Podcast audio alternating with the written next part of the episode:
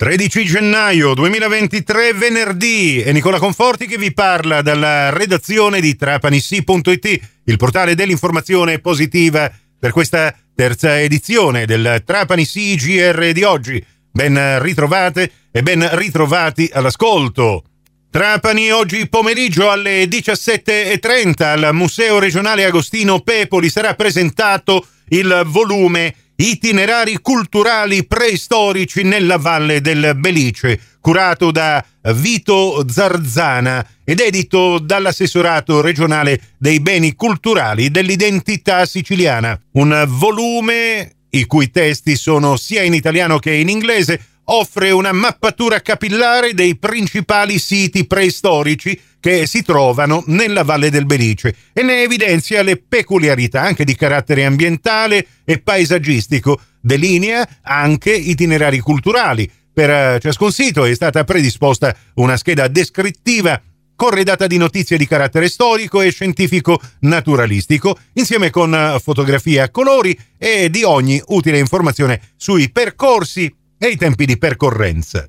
Opportunità per i giovani, la sezione AIL Palermo Trapani dell'Associazione Italiana contro le leucemie, linfomi e mieloma lancia il progetto Curare e prendersi cura, rivolto a tutti i giovani tra i 18 e i 28 anni. Si tratta di svolgere attività in servizio civile. I ragazzi potranno così contribuire a sensibilizzare l'opinione pubblica sulla prevenzione delle patologie ematologiche, così da migliorare la qualità di vita dei pazienti. Si farà molta attività di comunicazione e di sensibilizzazione nelle scuole con campagne alla prevenzione e alla cura delle leucemie, linfoma e mieloma.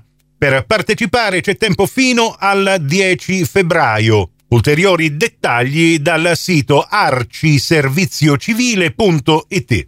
Parliamo di sport in Granata con i due appuntamenti di questa fine settimana. Iniziamo proprio sabato con la pallacanestro. Domani alle 17 la gara che vedrà impegnata la 2B contro il Trapani alla Pala Lido di Milano contro l'Urania che all'andata vinse alla Pala Uriga di 10 punti 90 ad 80 e che attualmente si trova rispetto al Trapani in classifica con un vantaggio di 4 punti. Radiocronaca di questa partita su Radio 102 dalle 16.45 in poi in diretta basket. Sempre domani previsto un altro anticipo alle 18 fra l'ultima in classifica Stella Azzurra Roma contro Asigeco Piacenza. Chiudono il quadro di questa diciassettesima giornata le partite di domenica. A mezzogiorno Moncada Agrigento contro Ferraroni Cremona.